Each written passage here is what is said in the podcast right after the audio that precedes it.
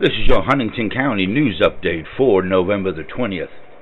An attempted theft by deception occurred on November the 15th on McAlevy's Fort Road in Jackson Township. An unknown suspect gained access to personal information belonging to a 72 year old female from Petersburg and obtained the social security number of the victim. The unknown suspect then attempted to make a fake address and have the victim's social security checks sent to that address.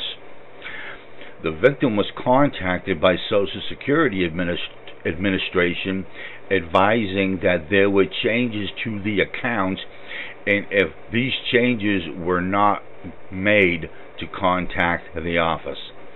The victim contacted the Social Security office and the account was flagged and there was no money taken. If anyone knows any information regarding this incident, they are asked to call State Police in Huntingdon at 814 627 3161.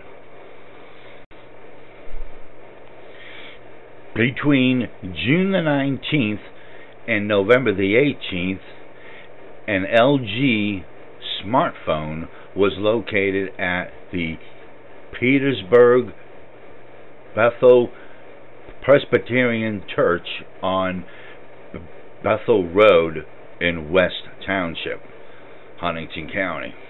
Anyone who is missing a cell phone and had lost the cell phone between those two dates are to call the Huntingdon State Police. On November the 18th, state police responded to a residence on on Antiochian Road in Lincoln Township to serve a PFA. During the service of the PFA, a handgun was located with the serial numbers removed.